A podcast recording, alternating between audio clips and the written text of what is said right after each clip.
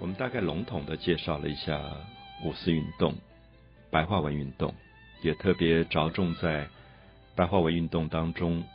当时所启发老百姓的一个社会觉醒的意识。所以，这个文学运动跟历史上很多的文学运动都不太相同，它是比较重视到文学跟社会的使命关系的。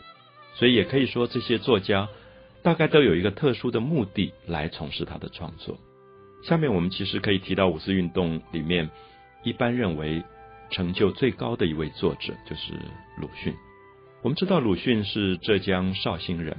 他小时候父亲是一个地方的乡绅啊，算是书香世家，所以他从小读古书长大。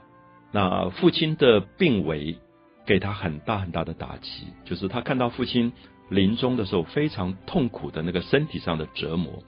可是偏偏那个时候。在绍兴这种还不是特别现代化的小城市当中，没有西医，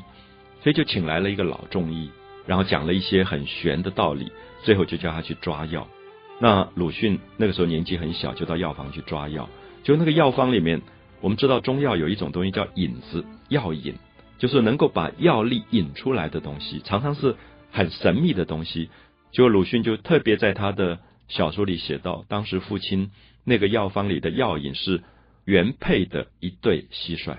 他后来常常提到这件事，他痛恨中医。那当然，我们说鲁迅可能对中医有偏见，可是那个时候的中医可能有一部分非常不科学化，非常的成为江湖术士。所以鲁迅就生气的是说，抓蟋蟀来做药引已经很荒谬了，而且要原配的一对蟋蟀。他说我怎么分辨那一对蟋蟀是原配的？啊，我们知道原配这个观念是人的，就说我娶了一个太太，第一个太太叫原配，第二个就是小太太。清朝有这样妾的观念，妻妾。然后这个药方竟然写原配的一对蟋蟀，所以我们在读鲁迅的小说的时候，感觉到一种时代的荒谬，时代的啼笑皆非，其实是很痛苦的事，因为他找不到这个原配的蟋蟀，他眼看着父亲就死掉了，然后旁边的人大哭大叫，给他很大很大的撞击，他觉得这个民族。已经到了这么不科学的地步，这么腐败的地步，这个文化上这么不进步的状况，所以他就立志要学医。所以鲁迅后来长大以后，他就到了日本，他在日本的仙台读仙台医学院。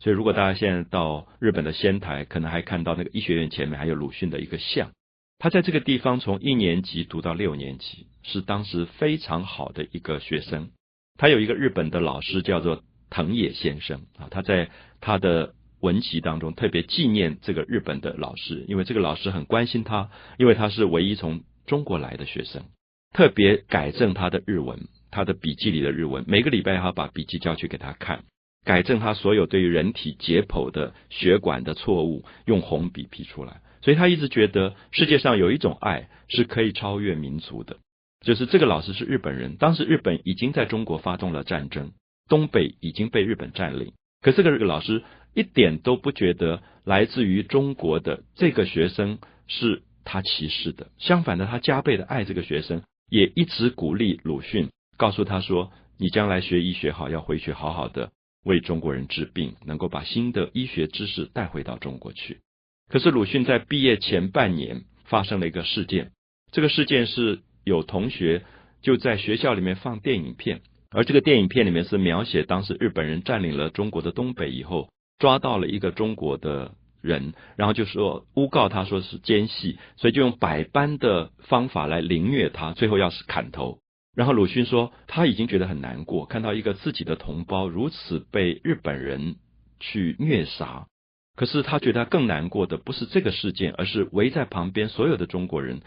几百个人脸上完全麻木，没有反应。而对日本人虐待自己同胞这个事情没有反抗，那鲁迅当时在他的日记写了一句话，他说：“我学了医学，我回去要救中国人的身体，可这个身体救活了有什么用？因为他们的灵魂已经死了。如果他们对自己的同胞的死亡、受害，对自己的国土的沦丧，对于日本的侵略都没有感觉了，那么这个人把他救回来又有什么用？所以他就放弃了学医。所以我们知道鲁迅是。”最后前半年放弃学医，没有拿到学位，回到中国他就写小说了，因为他觉得要用小说来救中国，他就写了非常有名的小说《阿 Q 正传》。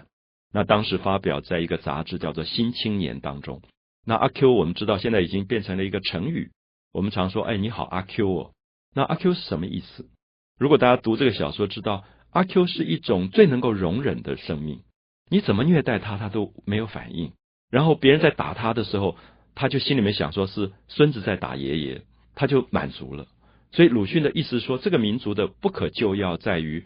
他对于自己所有外在给他的压力跟折磨没有反应，甚至麻木，甚至他用一种叫做精神胜利法，就是他心里面想说，反正你打我，你就是我的孙子，